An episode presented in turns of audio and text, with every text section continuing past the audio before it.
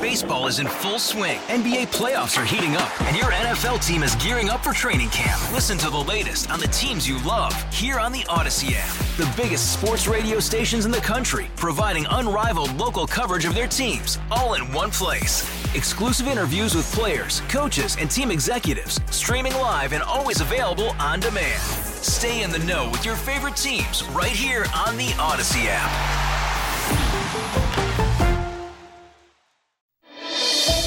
What's driving the conversation in California today?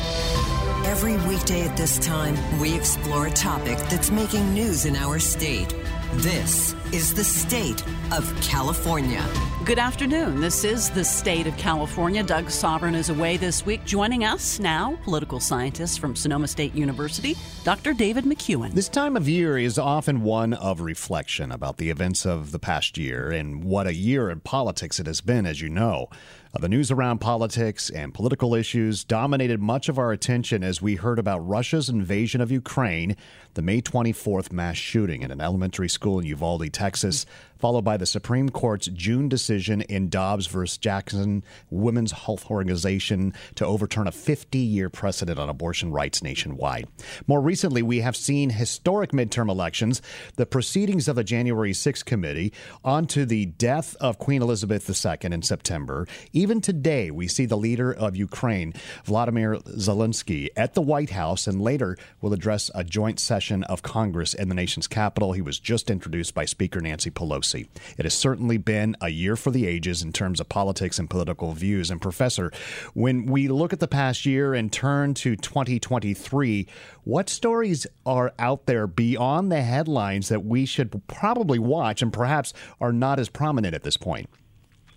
Well, good afternoon, Bret and Patti. And as we look at, as we turn the page to 2023, there really are a number of changes, right? You had this historic midterm, but you had issues that became hugely important, especially in the wake of Dobbs around ballot measures across the country. You have a diversity of candidates. You had more women running for office than we'd ever seen before, and we had a number of different types of people running for office, even here in California. These changing demographics are re- reviving and changing the fortunes of each political party. Uh, the foreign policy wing of the GOP is changing. We see that as evidence for whether there'll be continued support for Ukraine and what's going on with the war there. And the Democrats are changing with this battle between mainstream Democrats and those that are more progressive. All of this really sets forth a set of issues that will spill over from 2023 into 2024. And today's guest is someone who can, I think, lay out some perspective about how this is changing, but for both parties headed into that huge presidential election not that far away. We are going to bring that guest on right now. We're going to turn to the KCBS Ring Central Newsline and speak with Democratic political strategist Christine Pelosi. Thank you so much for joining us this afternoon. My pleasure. Thank you for having me. What do you make of the year that was in politics for 2022? What what really stood out to you?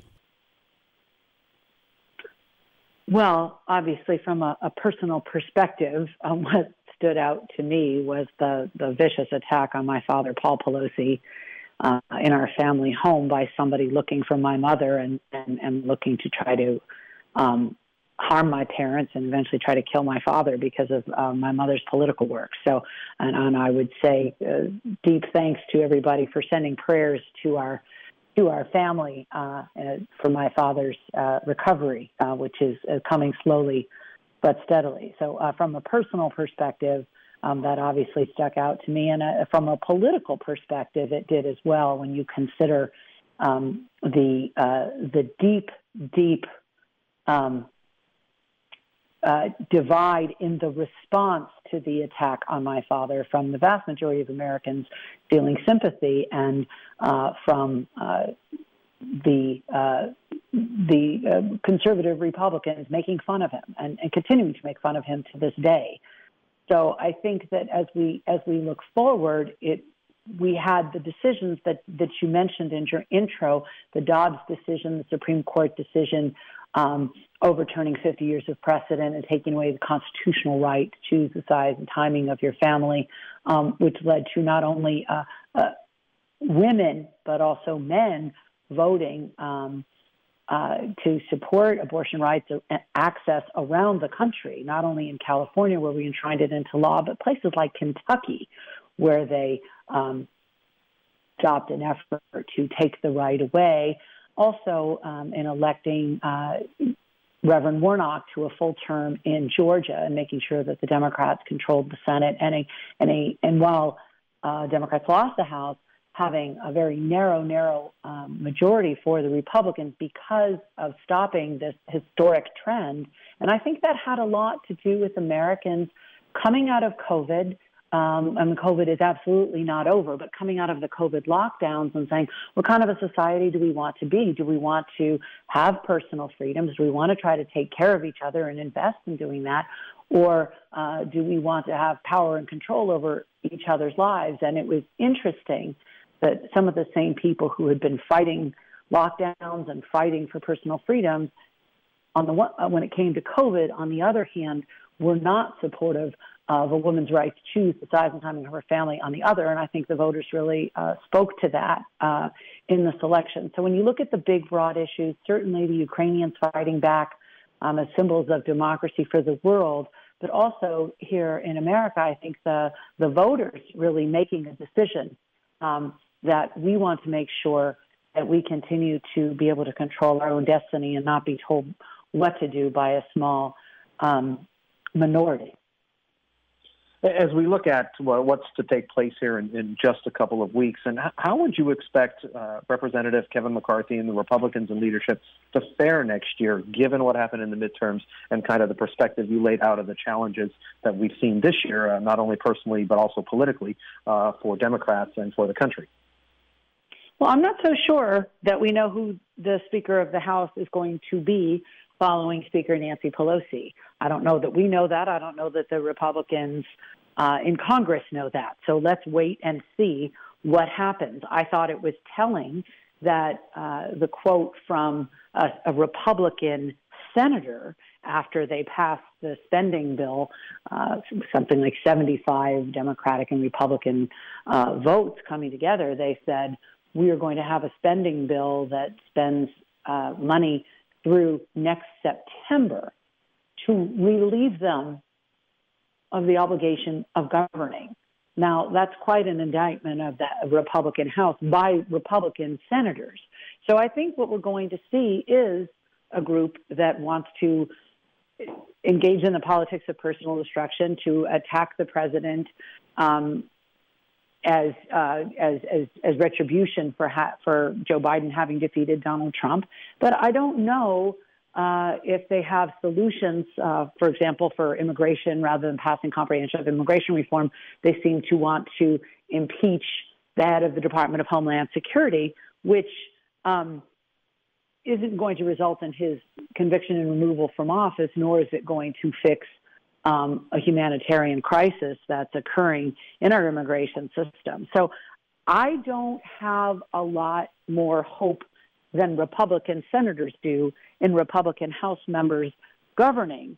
I do, however, have hope in President Biden. I do have hope in uh, there being some adult supervision here when it comes to these problems. But to be perfectly blunt, part of the reason that this is such a busy December in the Congress of States is the fact that it's going to be a very dysfunctional January in the House of Representatives hmm. next month.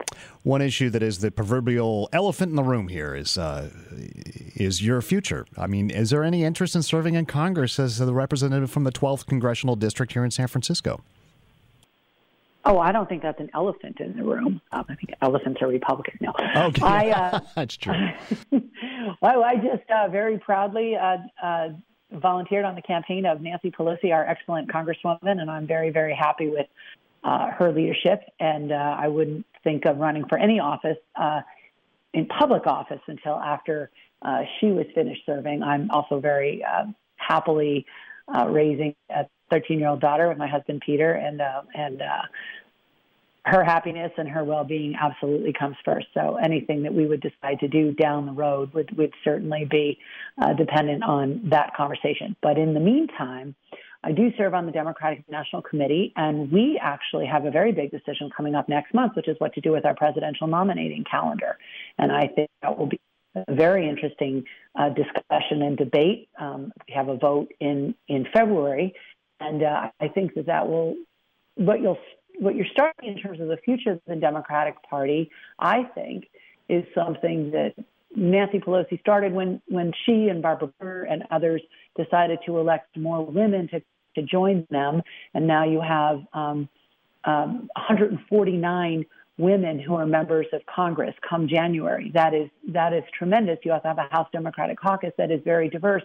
Our presidential nominating calendar does not reflect that, however, and so one of the most immediate uh, decisions that I'll make as a representative from California is where we put some uh, early, more diverse states uh, um, up front in the presidential nominating process to make sure that that our party and our country are really having robust and diverse debate possible. Well, thank you so much for joining us. Our guest on the state of California, Democratic political strategist Christine Pelosi. You can hear this segment every weekday at 3:30 p.m. It's also available at kcbsradio.com and wherever you get your podcasts.